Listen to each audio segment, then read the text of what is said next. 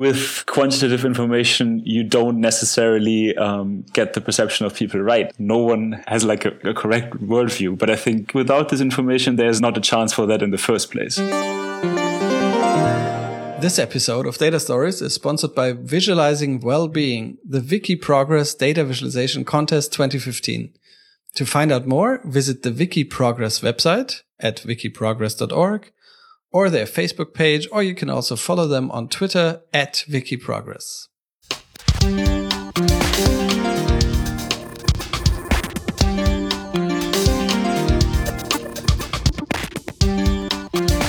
Hey everyone, Data Stories number 57, summer edition. It's so hot here. actually, it's not that hot here anymore. I, I wanna, I wanna uh, stress that it's actually quite, quite rainy. Yeah, well, it's expected. Yeah, for for the record. so let's go straight to our enough guest today because already. we have enough about the weather. It's hot here and cold there. We have Max Roser from Univers- University of Oxford. Hi, Max. How are you? Hi, Enrico. Very good. So we invited Max. He has a very interesting project. He's uh, an economist from University of Oxford, and um, he has a project called Our World in Data, and uh, he collects information about um, human developments on social, economic, and environmental history of of of the of human beings, and trying to present these things in um, very nice crafted website with visualizations and try to tell stories about how humans have evolved during the last um, centuries i guess maybe even even longer than that. And that's very interesting. So we want to talk about uh, how it does that what are the goals of this project uh, how to find data and many other uh, related topics. So max do you want to introduce yourself briefly to tell about what's your background, what you're trying to do, and maybe we can dive into your your projects. Um, yeah, well, um, like as you said, I'm an economist here at the university. My my actual research is on on economic inequality. Shouldn't say my actual research, right? This is also part of uh, the work that I'm doing here.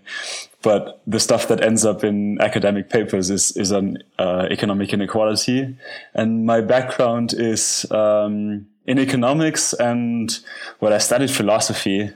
Uh, that is really far away from data visualization. um, but I guess at least the interest in, in human development and the kind of questions of what matters for, for a good life, what matters for a good society, um, have some relevance on, on this um, background as well. Nice. So, um, can you tell us a little bit uh, about your project, Our World in Data, what it is about, what you're trying to do there? Sure. Um, the idea is to give a very long-term overview of, of human development and to show uh, how we got to where we are right now. So to take each aspect that matters for our life, poverty, violence, education, um, wars, um, global health, um, and to go back to the academic literature and to um, pull out the data um, that that that is out there that is um, out there by and like produced by amazing researchers around the world, but then is kind of published often enough in, in an obscure journal that is only available um, and known really uh, to very specialized audience in that field.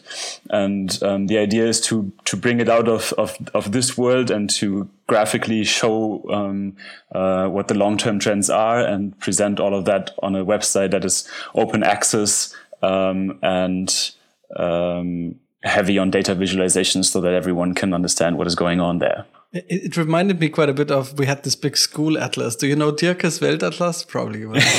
exactly. Yeah. So and, and so it's like hundred pages or so, a big like yeah. geographic, but also like political, all the natural resources of the world, migration. You know, it's like it's this yeah. atlas of the world, uh, but it's mostly map based. But your project is like an atlas, I think, but data True. data atlas is that yeah, a, a, fair description is it no it is a fair description like I think I was even at school. I was kind of a bit surprised how, why people didn't find these atlases more more interesting. I think they're really fascinating things, right? And then you then you just like you treat them not really well, throw them around and, and like forget about them afterwards. But they're actually amazing uh, publications and uh, and and often beautiful data visualizations, right?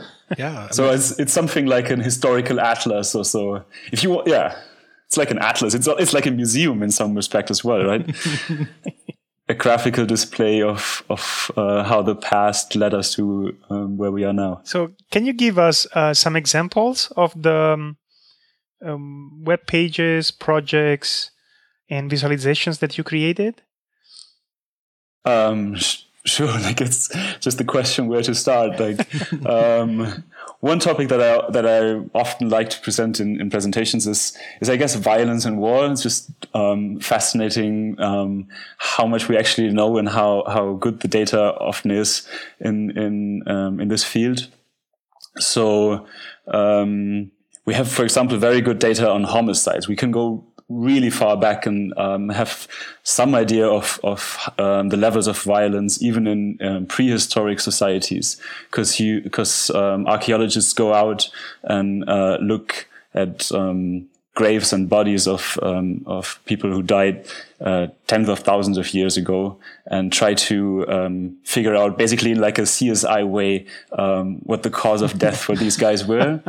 Um, and based on these, um, based on these records, you have some historical estimates um, what the level of human violence was um, in the distant past, and then it's kind of my job to go through each of these publications. I did this, I guess, last spring or so, where I was reading all of these archaeology papers, uh, trying to dig out the information on um, on how many people died in due to the violence of their uh, contemporaries and uh, present that then visually. That's one example, but then you can go even uh, you can go a bit closer to to where we are now, and you look at um, the records of of homicides that for at least for European countries is often um, surprisingly good. There's a um, criminologist at Cambridge University, Manuel Eisner, who um, uh, stitched all that data from um, from the records together to present um, uh, time series over the last seven centuries. Um, so you can go all the way back uh, to prehistory, and then it takes you closer to where we are today. And then, of course, for the last decades and years, um, we have data from the statistical offices um, that presents um, much like much better information, much more reliable information. Um, but the idea is always to bring all of that together in one in one um, uh, place. And what's the big picture when we look at homicides? Has it become better or worse? Um, well, it like human violence. It might be surprising, and it is surprising to a lot of people that I tell this to. Um, is is way lower than it was in the past. So, from all of the evidence that we have, and there's of course a fascinating book by Steven Pinker, which is called "The Better Angels of Our Nature." Um, the empirical evidence that we have uh, suggests that this is the most peaceful time in our species' existence.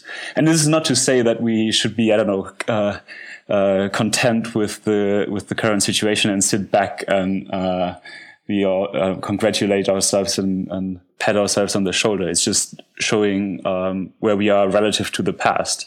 It is not making a making a strong point that we're that we are we are already there where we want to be, right? Mm-hmm, mm-hmm. Yeah, but it's a it's something that doesn't match like the common intuition that everything like is getting worse and you know gun deaths and violence and wars everywhere. You know, you just need to switch on the TV and you see some some bombs.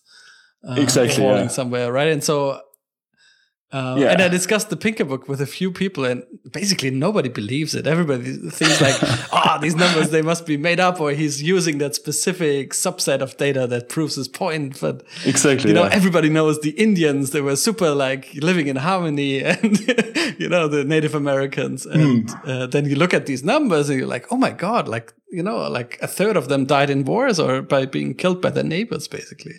Exactly. Like you have this very strong uh, feeling, and like a lot of people have this very strong feeling of nostalgia yeah. for for a more harmonious, more quiet, more peaceful past. Yeah. But uh, the the actual empirical record shows that this is really nothing but but nostalgia.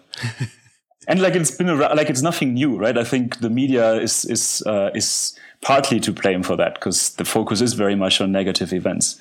Um, and it is not presenting the kind of uh, research that, for example, Manuel Eisner is is uh, is putting out.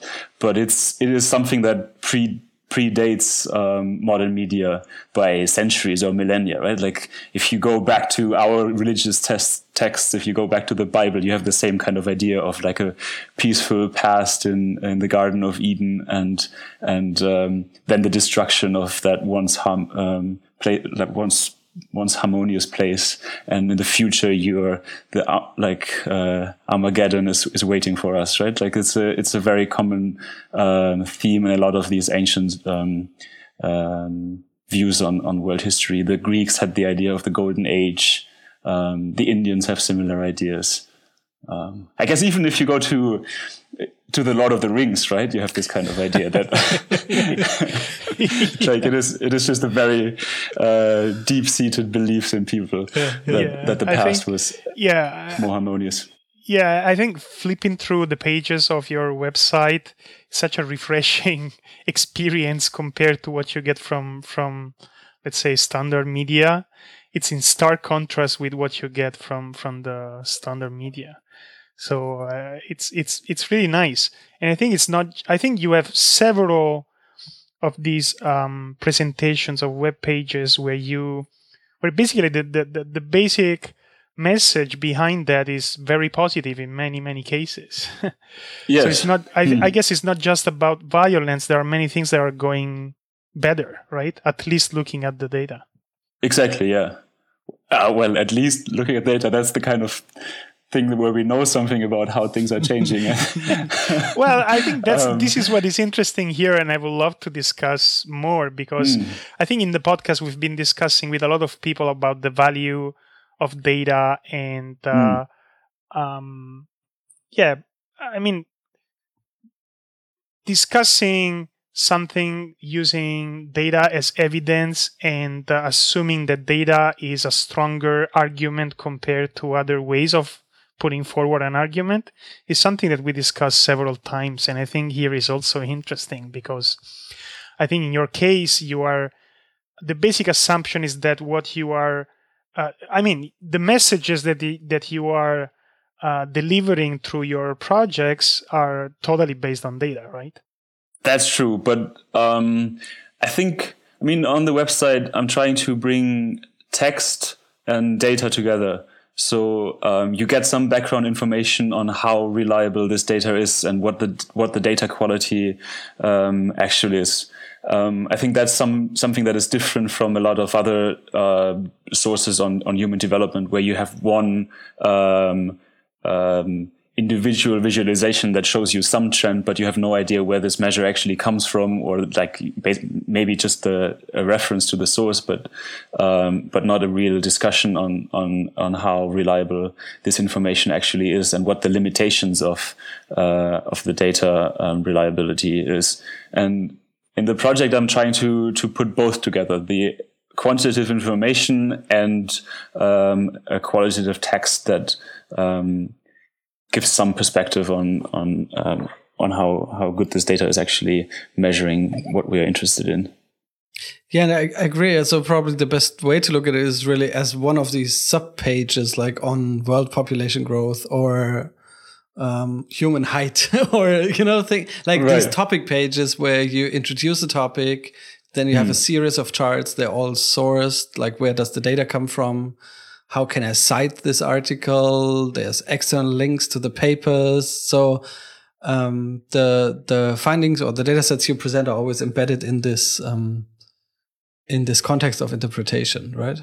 Exactly. And for example, like you mentioned, the one on world population, and for the long term trends on world population, um, we have some estimates, but they are like there's quite a big disagreement when we go a couple of centuries um, uh, back. And what I try to do then is to to just present all of the data that we have, so that the um, reader has an idea of the range of uncertainty that is associated with these estimates. Mm-hmm.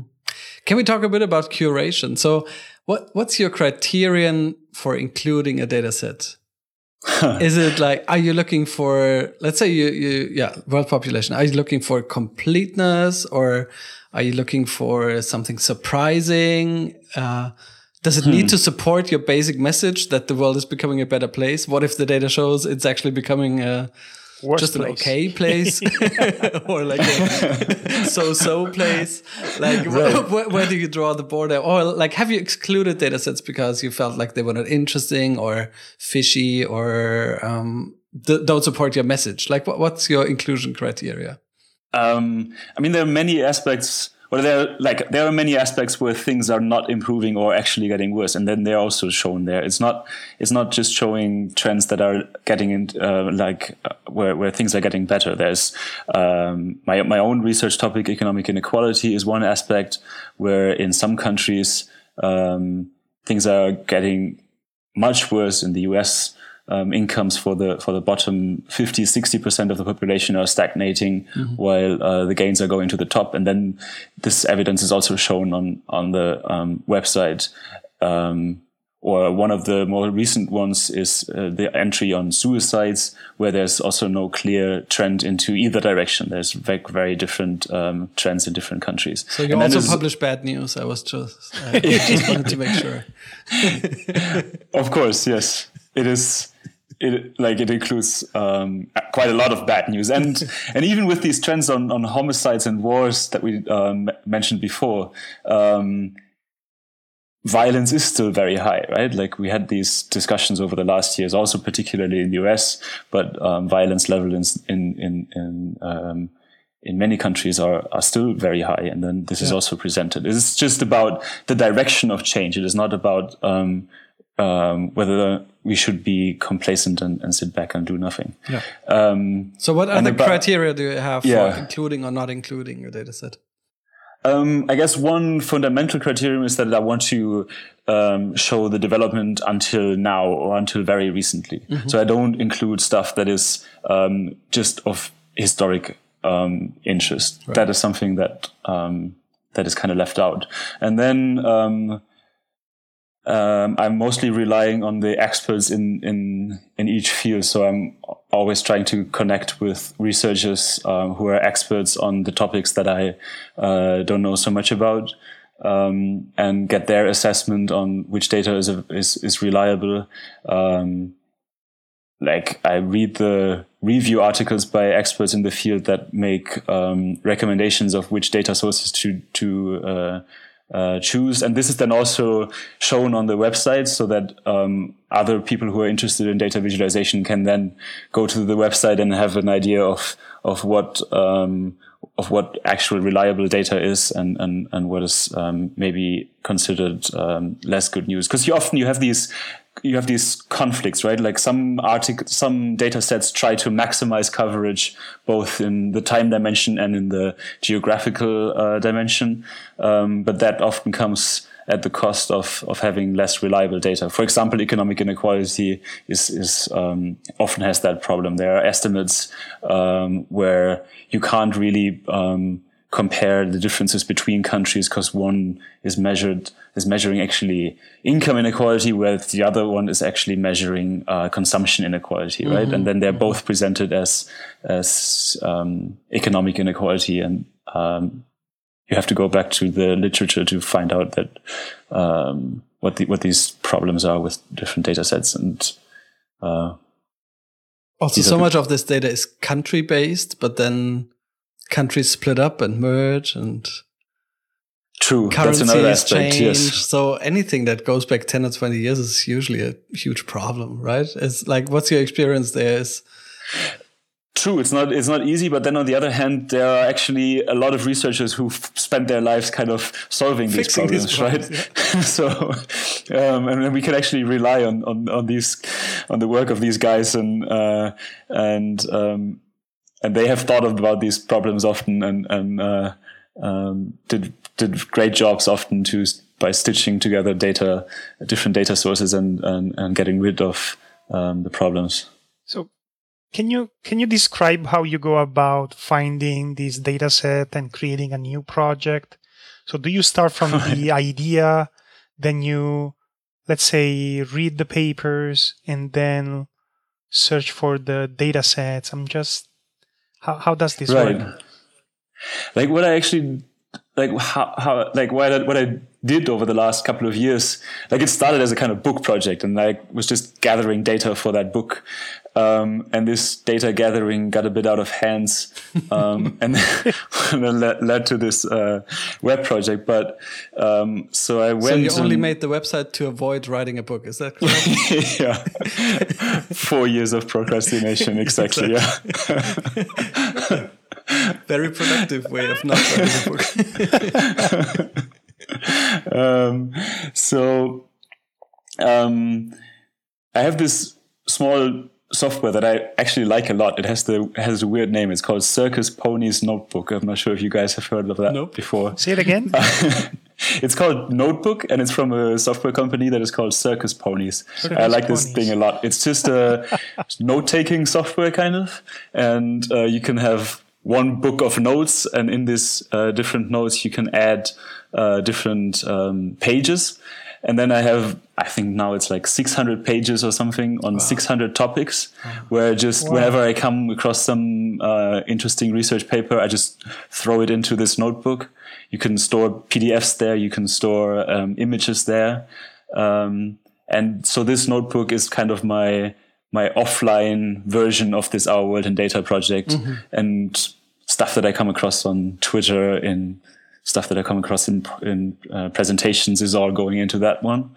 Um, and then when I start writing a project, I have like a kind of base to to go about um, drafting the data entry. And then I mostly start with the really boring task of cataloging all of the data sources that are out there. So, for example, on inequality is probably like 12 different data sources and i go describe which countries are included what is the time coverage which measures are included what do other researchers say about these um, data sources who is using these kind of data sources. Um, and that is all also on the on the web. So if someone like i'm hopefully saving someone else's uh, um, boring five hours or so um, by going through these data sources. It's basically data librarianship, right? Yeah, it's like just making sure like that, everything's yeah. like annotated properly and. Exactly. Yeah. So, yeah. So most yeah. super important. I agree. It's it is, it so is, often I, I see some chart and I think like, yeah, well, I can't really see the data. I don't really know where it's coming from. You know, it could be any any chart here. You know, so if you're right. really serious about the content of the chart, you want to be able to follow up on the data, right?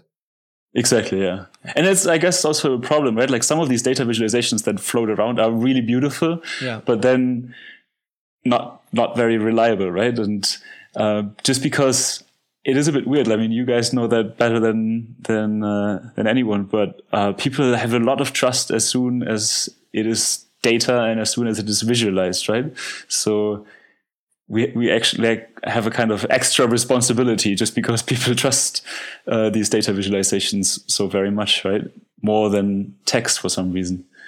Um, and yeah, this is then discussed in these in this data section in each data entry on the on the website. Mm-hmm. mm-hmm. And just very practically speaking, like how do you go from a node to putting it on the web? How did you how did you set up the technical system to be able to to publish so much data? Um, well, I, like I, I really have not uh, a strong background in this field, so I started very small, just with a uh, like with one of these uh, hosted WordPress.com accounts, mm-hmm. um, and then at some point uh, switched over to to one that I host myself, and uh, but it's still based on WordPress which like to me this was all very foreign uh, territory but the web is so very useful in in uh, in making it easy to to get started there. It's like it is really um, not not not magic right? And then uh, you can you can build it slowly from something small. Um, and at some point I got a bit more interested in it and then switch to from static visualizations to something in these with these Google charts. At some point, realized that they're maybe not that beautiful. And that is one of like I don't really, I'm not a huge fan of them. And then switched to uh, D3 and, and, JavaScript and um, build it on on top of these of this technology. But you started very simple, like hosted WordPress with mostly static images, right? Like exactly. Pasting and in the beginning, it, into it and text and and with each, like every time you would work on it, you you continue to refine your techniques and learn learn new stuff, right? Exactly. That was yeah. That is that is how how it happened. I mean, the beginning was just that I used other people's data visualizations and and copy pasted it on the on the web uh, around a common uh, theme or topic or and um, and slowly build it from there. Yeah. Cool. I think that's that's kind of amazing because you you know it's not your area of expertise, but you, you're just driven by this idea that you want to set up the site with all this like cool data, and that yeah that you actually like now have this huge repository of like interactive charts and like they have like a coherent style and a recurring system how they're presented and I think it's really cool that you as an amateur, let's say, in this field, yeah, sure, I mean, yeah, yeah, surely a professional, but in this field, yeah, uh, absolutely, started yeah. off as an amateur, and now you can build this this huge atlas. I think that's kind of cool. Yeah, but it's this whole. I mean, it is it is a, just a very kind of supportive community. This data visualization community, right? Like people uh, put up like I mean, like this was all like the the the, the how much uh, time people spent on helping each other on forums. Right. That is like for uh, for an economist, this is kind of hard to to understand that people put in so much yeah. uh, so much work. Right? It's it's amazing. Um, and of course, D three lives from this example yeah. culture and see, I built something here, mm. you can take it, and and this is all there, right? Yeah, exactly. Yeah, yeah, yeah. like there are free books, right? Like one of the like for, when you mentioned D three, one of the books that helped me a lot was.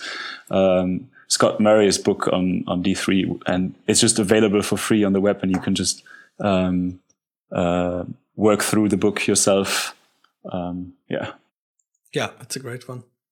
Yeah, I also like a lot the the style that you have, the presentation style that you have right now. That it's basically a some sort of PowerPoint PowerPoint slide deck or something like this. but I really right. like the way you implemented it because um, there's not too much to read, but you are, I think you are using words uh, in a clever way. It's just enough to understand exactly what you are um, watching. And, um, right. but also very careful because you, you have data sources, you have notes. So you, you also make sure that it's, uh, um, you also provide legends to make sure that people know how to interpret what they are seeing. And um, and I think what is really interesting is also you have a very nice narrative because some of the slide decks are what up to 20 or even more slides and mm-hmm. uh, I never got lost. I really like it. You have a very nice uh, narrative. So, do you have? Does this just come natural to you, or you have any? Um, I don't know techniques or strategies on how to create this nice narrative. I'm asking because I think this is an aspect of visualization that people don't appreciate enough. And also, there are not a lot of guidelines on how to do this properly. But in the end, hmm. this counts almost as much as the encoding itself, right? So I believe that we have an obsession for encoding and we tend to forget about all the rest, right? But all the right. rest, it's super important, right? and in this case, right. I think narrative is, is a huge aspect of what you are doing. So yeah. I'm not quite sure how to answer that. Like in these presentations, like the the aspect that we talked about before is uh, these data entries that are um, much more detailed and um, kind of much more academic um, treatments of, of very individual topics. And then I have these presentations that cut across these different uh, topics and bring them in, in in perspective. So there's one on violence that takes you all from the archaeological evidence that that we talked about in the beginning to uh, war deaths um, uh, today, um, and it's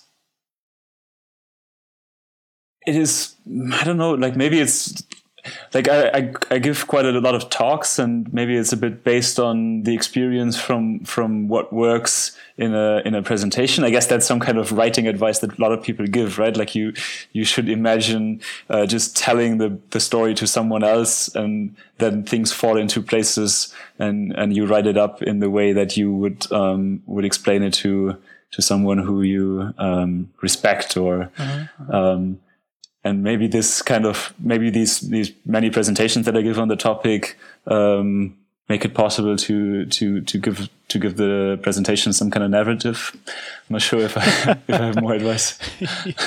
yeah, but are you actually using these same sl- set of slides in your talks, or when you create these ones, you are specifically thinking about a different way to consume that? No, it's true. Like they, I mean, the ones that are on the web, they should be understandable uh, without any explan- explanation added to them. Um, so it's always a, a, visualization in the center of, of each slide and, and a bit of uh, text that that links them together and that uh, puts them in context. And do you ever test them before publishing?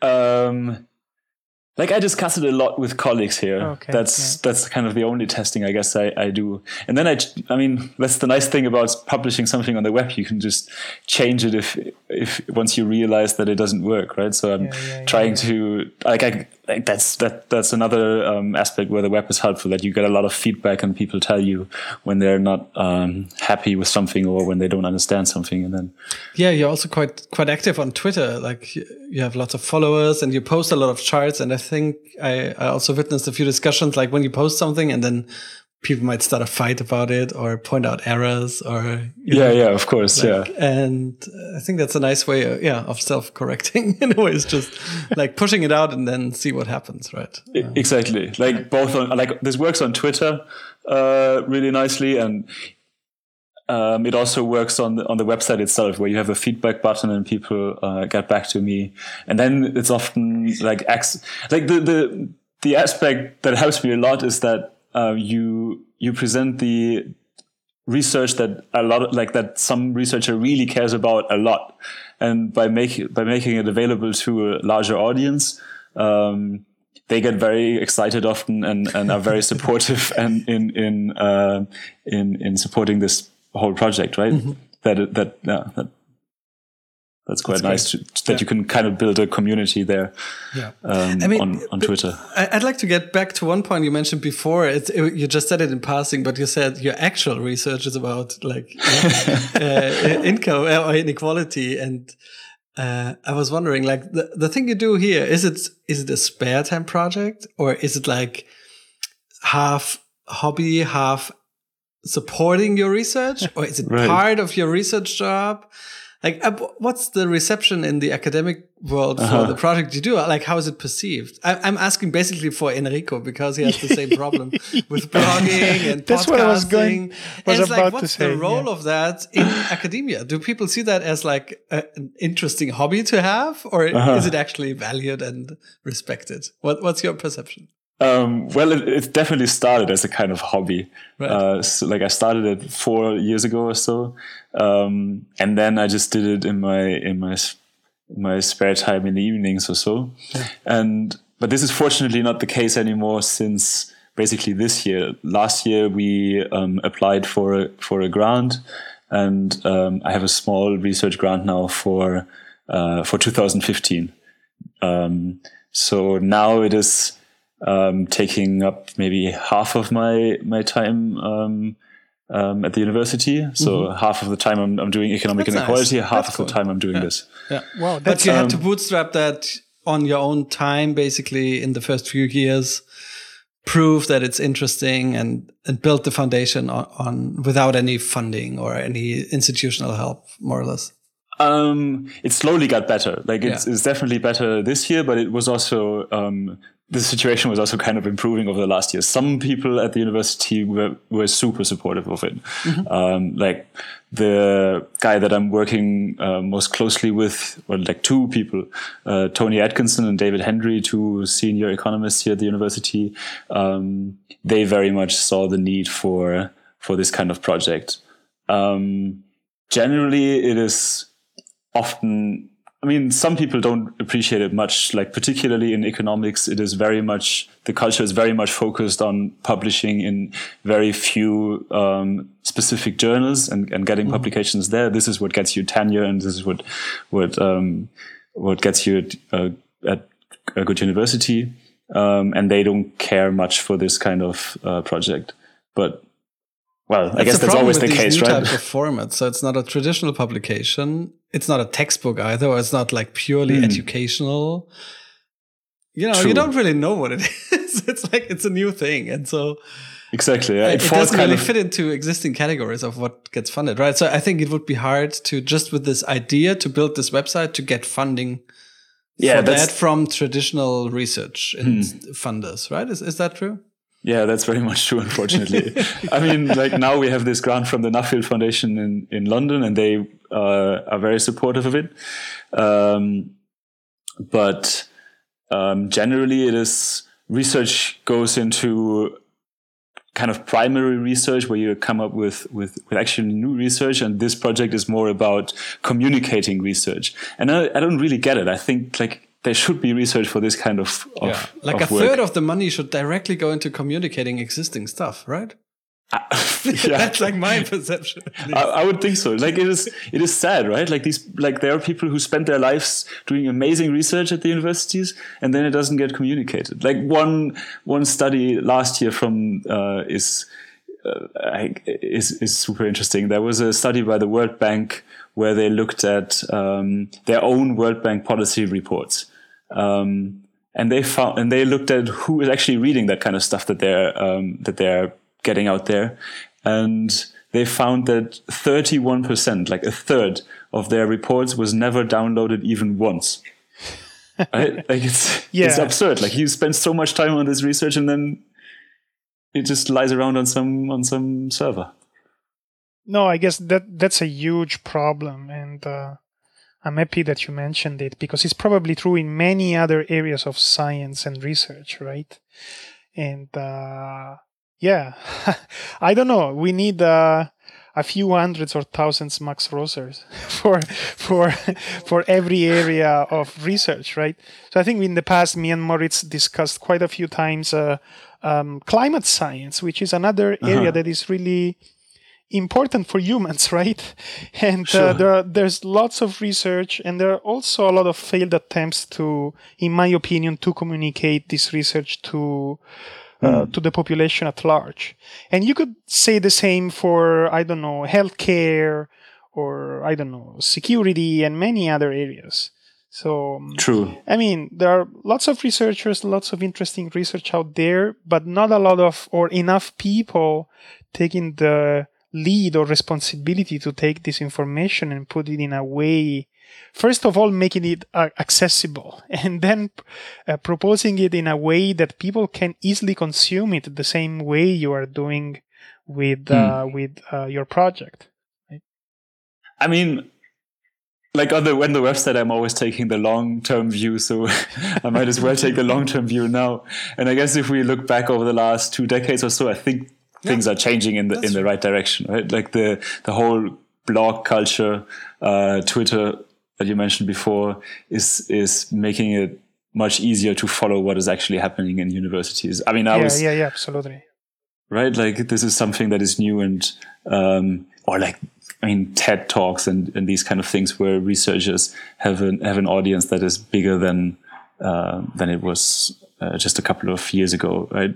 So we're slowly getting there, but it could go faster. Yeah. yeah, which I, I, think in the end, it's also a big challenge for researchers, right? Because they used to be um, exposed only to internal criticism, right? Mm-hmm. and I think, I mean, people are pretty smart, and sometimes they pose questions that an academic wouldn't pose, right? Absolutely. So I think this is a very positive trend. I think it's yes. personally, I believe that it's much, much harder um, to convince people of your research uh, that are not from academia, right? People who are not from academia. And True. especially because you have to use a different language and they may have a completely different worldview right?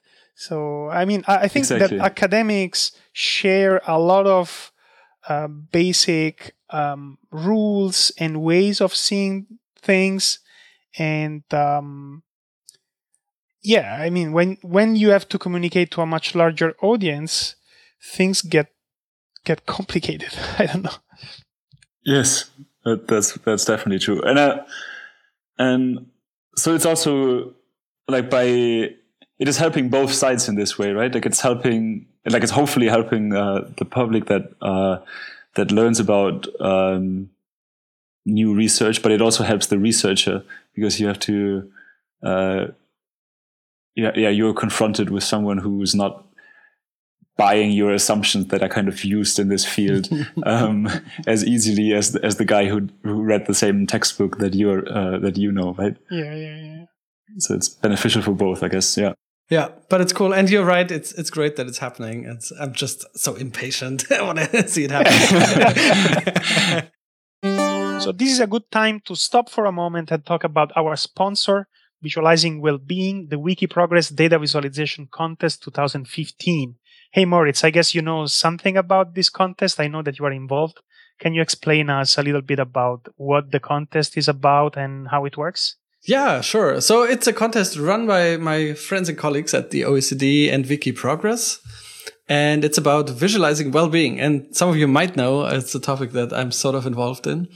And, um, yeah, so I'm a judge for this competition. Uh, they were so kind to ask me to judge and also so kind to sponsor the podcast. Um, so we'll tell you a bit about, uh, how the contest works. Um, the aim of the competition is to increase awareness of well-being measurement and to show how a focus on people's well-being rather than say economic growth alone or so can provide a more meaningful and nuanced view of societal change and progress. So of course that fits well also the topic of our episode, how the world is actually becoming a better or a worse place or a different one. And um, now you're asked, in order to participate, to ask an, uh, to create an infographic or a visualization that addresses one or more of the following questions. For instance, how do well-being levels vary between countries or within countries? Like, are old people doing better, or men or women, and so on? Or why is it important to look beyond purely economic indicators such as GDP for a better picture of people's current or future well-being? And how can the multidimensionality of well-being be effectively communicated to the general public? So there's many different factors that play into well-being. How can we communicate all this visually? Um, and in principle, you're free to use any publicly available data there were there's some um, suggestions for datasets on the competition website and also on our ourworldindata.org. You will find some interesting data on this, I'm sure. Uh, but you're also free to pick your own dataset, maybe generate your own datasets or find your own ones, and so on. Yeah. So when is the deadline for submissions? Deadline is August 24, so you still have a few weeks, so that's good. Uh, Nice. But don't wait too long. Good data visualization takes a few um, iterations.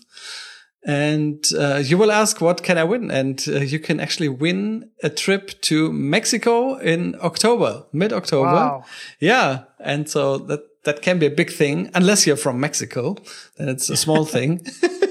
But for many people, I think it's a great opportunity. And you will also, of course, be awarded with a certificate of recognition. And um, yeah, you'll get a whole trip and a paid flight, of course.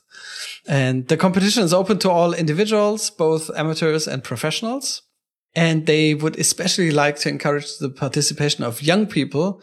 And in fact, actually, one of the prizes will be reserved specifically for people under 26. So I think that's a nice, nice thing too. So if, even if you're a beginner or like fresh to the field, um, don't be afraid to submit something. Um, you'll, you'll have a chance definitely of, of winning something. And, uh, the judges will be a really nice team, a great jury. So first of all, we have Stephanie Posavec. You know her. She's been on the show before. Uh, we also have Kim Rees. Uh, she's been on Data Stories as well. And then there's me. and uh, I think that will be a great jury. And I think from the like judges, you can already guess we are looking for something that's really clear and interesting, but also rigorous design wise and, and data treatment wise. And that is just interesting and not like run of the mill uh, bar chart, but something that's thought provoking, powerful, interesting, and, and original. Great. So to find out more, uh, you can visit the Wikiprogress website that is just wikiprogress.org, or even go to the Facebook or uh, Twitter page or handle that is Wikiprogress, just at Wikiprogress. So let's go back to the show. There's another thing I'd, I'd like to come back to, which is mm-hmm. really fascinating about your project. Is this, and we touched on it a little, but we, I think we can expand on it a bit more. Is this unfounded pessimism or the data supported optimism that that you transport?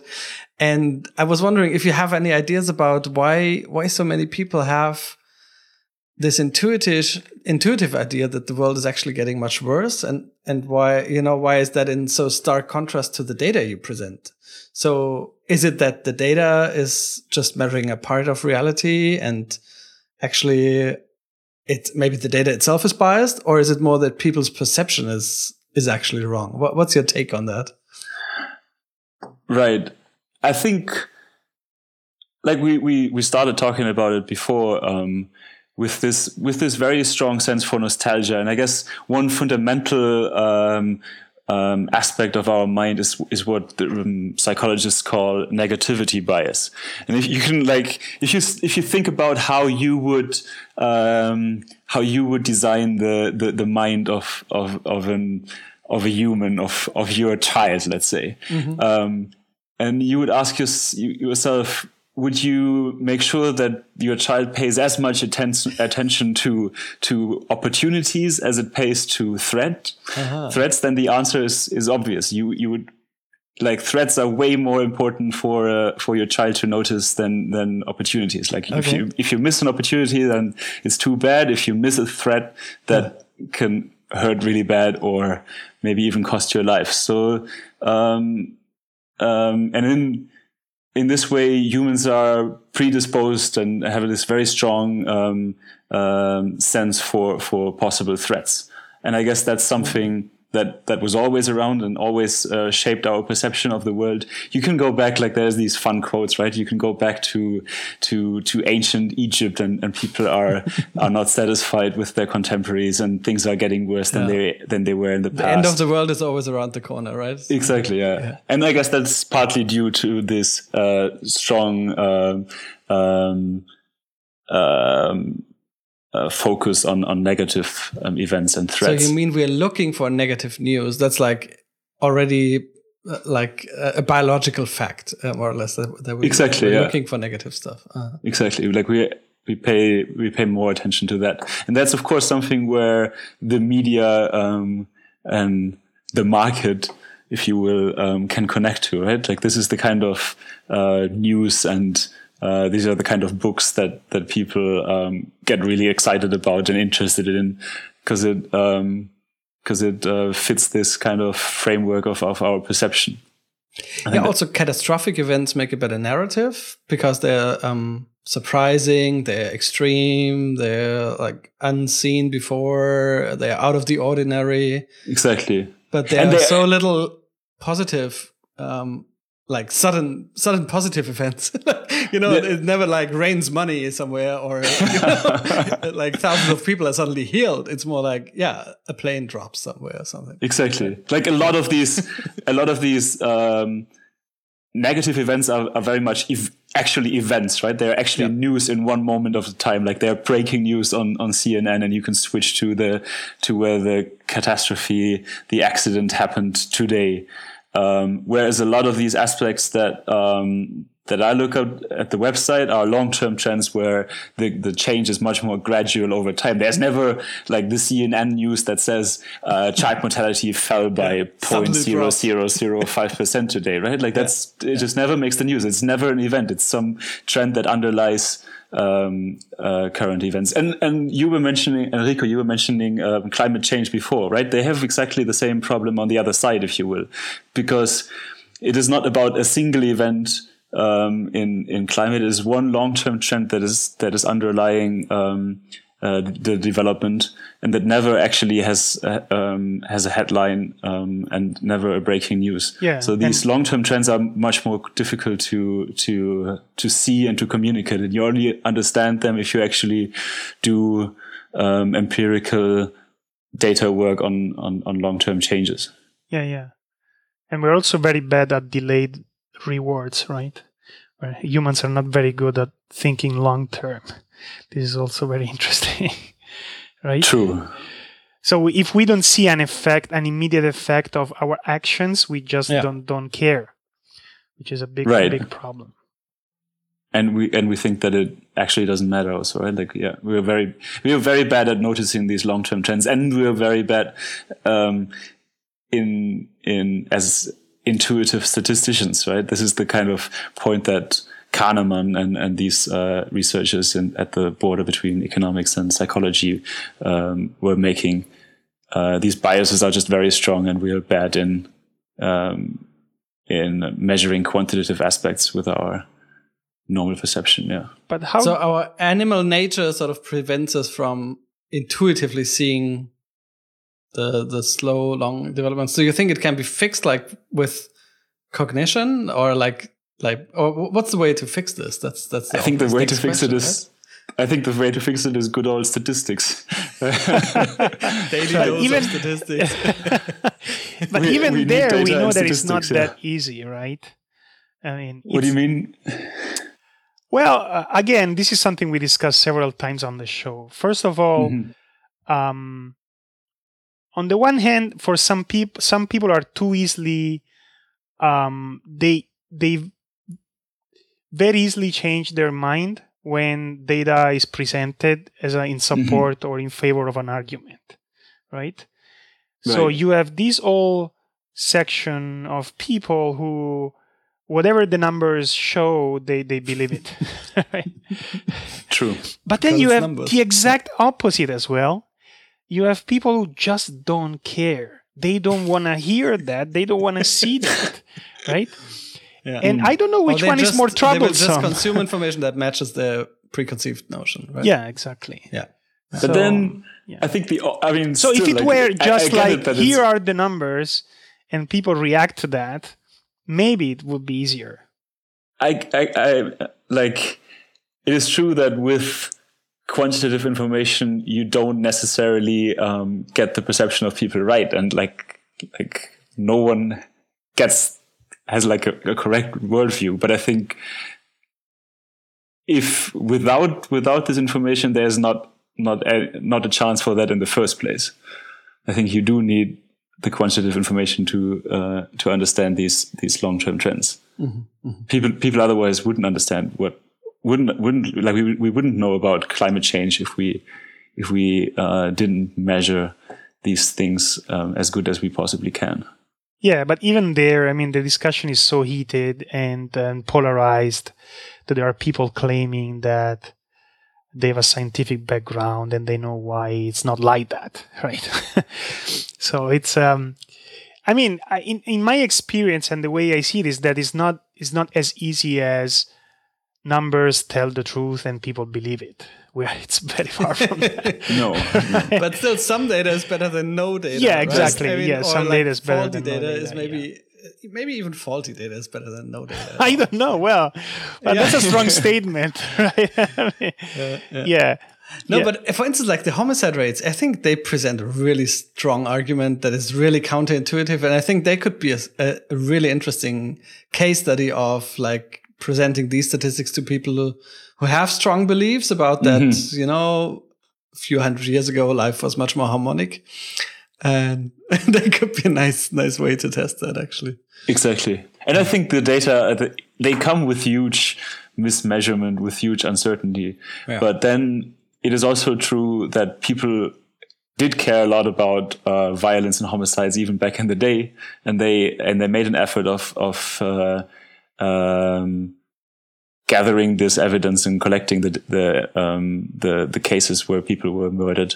Um, so we do actually in fact know something and the i think the the magnitude of change over over these centuries is is bigger than the uncertainty that is associated with the data Right. I mean, the So we trends are so extreme that even if you doubt, like by a magnitude of like an order of 10, you doubt the data, it's still a trend. You know? so, exactly yeah. Yeah, that's pretty strong. yeah, yeah. Interesting. So, do you have stories of people who uh, have seen your uh, visualizations, your website, and have had this kind of haha moment and, and realized that the Yeah. the world is good Did and humans are bridge, good and we are going the right direction or stuff like that. I wish certainly I had this this kind of feeling the first time I saw Hans Rosling presenting his work. Yeah, yeah.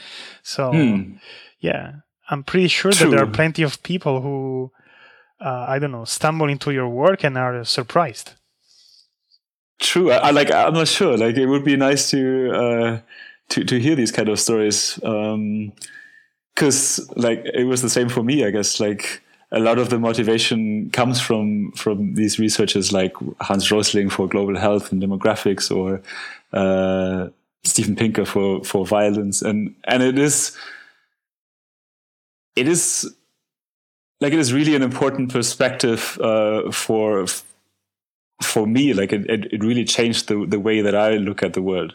Like I'm like I, like I said it before, right? I studied philosophy. That's kind of the the gloomiest uh, the um, academic discipline that there is, and um, there is this very strong anti-modern uh, strain, at least in continental philosophy that I studied, and like I'm quite far away from from this perspective um, now, and I guess it is partly. Um, uh, empirical evidence and, and research that that changed my worldview. So I guess one one candidate for your answer would be would be me. Um, I'm not I'm, I'm not sure uh, how many other people or if any if Well, if may- I convinced maybe anyone one of our listeners. So if any of you, if, yeah. if Max uh, Roser changed your life, let him know. let us know. it's maybe a bit big. Who knows? Who knows?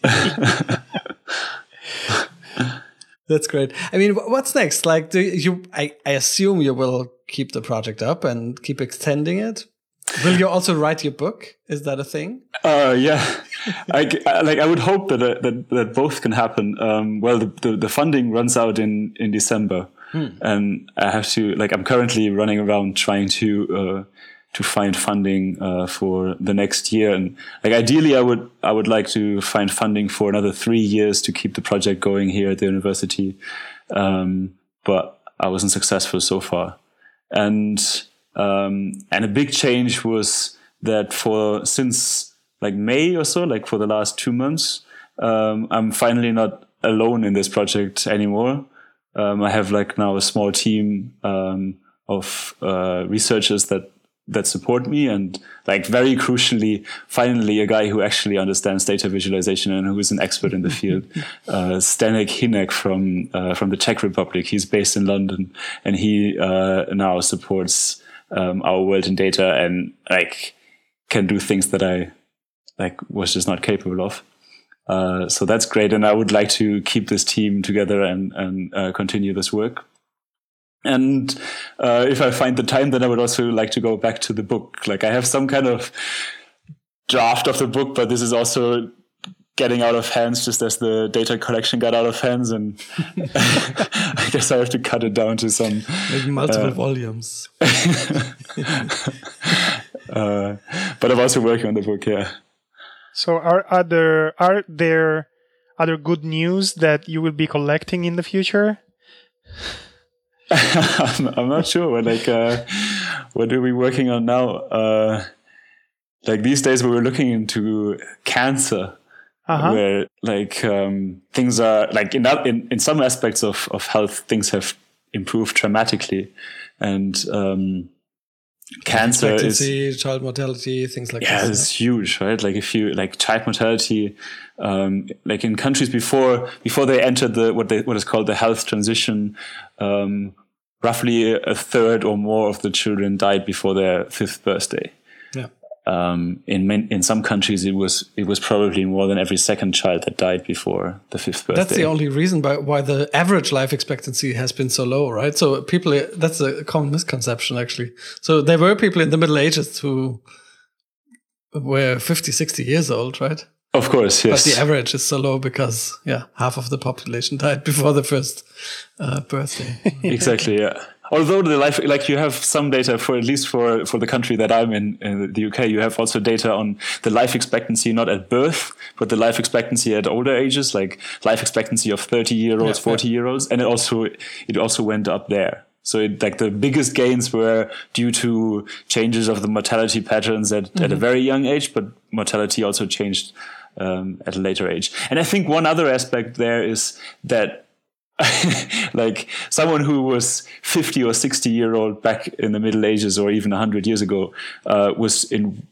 much worse health uh, than people who are who are today sure. 50 or 60 yeah. right this is like another aspect that like uh, 50 is the is the is the new uh, 30 or something right like uh, like people's um, con- health conditions also improved mm-hmm. Mm-hmm. And cancer, how how how is the trend there? It's like C- cancer is a bit of a tricky one because, of course, um, it is it is a very common cause of death, and as the as a as a as a, a reason for death, as a cause for death, it is uh, it it is increasing. But then we have to die at something, so we will die um, of the condition that we make least progress against, um, and that is um, cancer. So you have to be careful of how you analyze the data.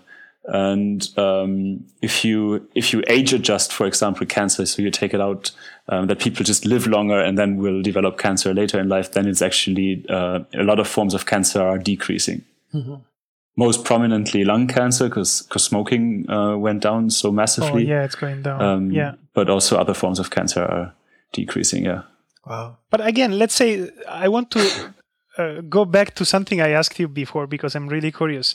So let's say that now you want to publish your next project on cancer, mm-hmm. right? So w- what is what is the process? So you start from searching for some papers or all the papers that talk about that. Then from the papers you you you search references to these databases or data sets or exactly how does it work um, so and, and sometimes i guess you have to you have to contact the scientists directly yes. to get this data. Oh, okay. Yes, I think um, I think cancer is is is such a complicated topic, and I'm so I'm, like I'm not an expert on the topic at all.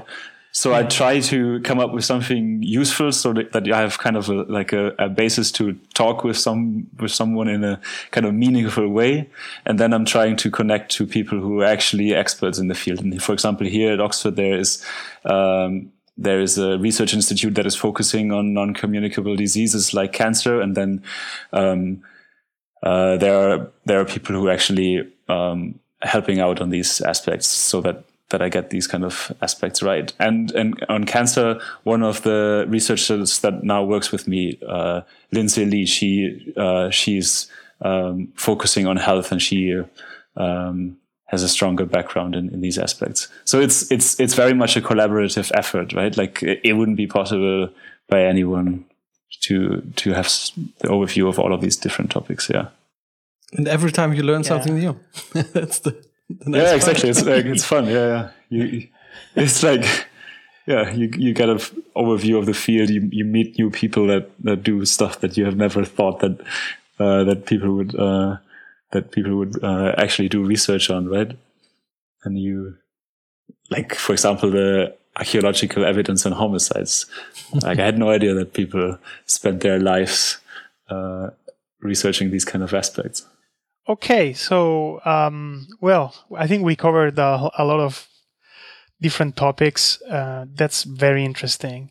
And um, before we conclude, can you just um, tell to our listeners where to find your work? And um, ah. there is a specific URL, right? Exactly. Like all of this um, information is uh, available on a website called ourworldindata.org. So just one word, our world in data. Um, and this is where all of that information is presented. Yeah. And is there a starting point, a specific path they can follow? Um, I guess these presentations that that you and I were talking about earlier are a good starting point. So you, there's one presentation that gives an overview on global health, one that is given an overview on uh, poverty in the world and the world income distribution, so the distribution across all individuals in the world over the last 200 years. There's one on Africa, just focusing on uh, what is happening there, and the one on violence that we mentioned before. That's great. Well, thanks a lot, Max, for coming on the show. That's uh, amazing work. And uh, please don't give up. Don't stop. I really hope you'll manage to get funding, extra funding soon. Any of our listeners um, has a few million spare. Yeah, if you have a few hundreds of thousands yeah. at least to spare, or at least have even just ideas yeah. where to look for. Uh, true. Uh, and let Max and also myself know. No, uh, no, let Max know because um, this is an important project and it really needs to um, to exist and and, and go I agree. On. Thanks a lot, Max. Yeah, thank you. Thank you for having me on the show. Thanks so much. Bye. Bye bye. Bye bye. Bye bye This episode of Data Stories is sponsored by Visualizing Well-Being, the Wikiprogress Data Visualization Contest 2015. To find out more, visit the Wikiprogress website at wikiprogress.org or their Facebook page, or you can also follow them on Twitter at Wikiprogress.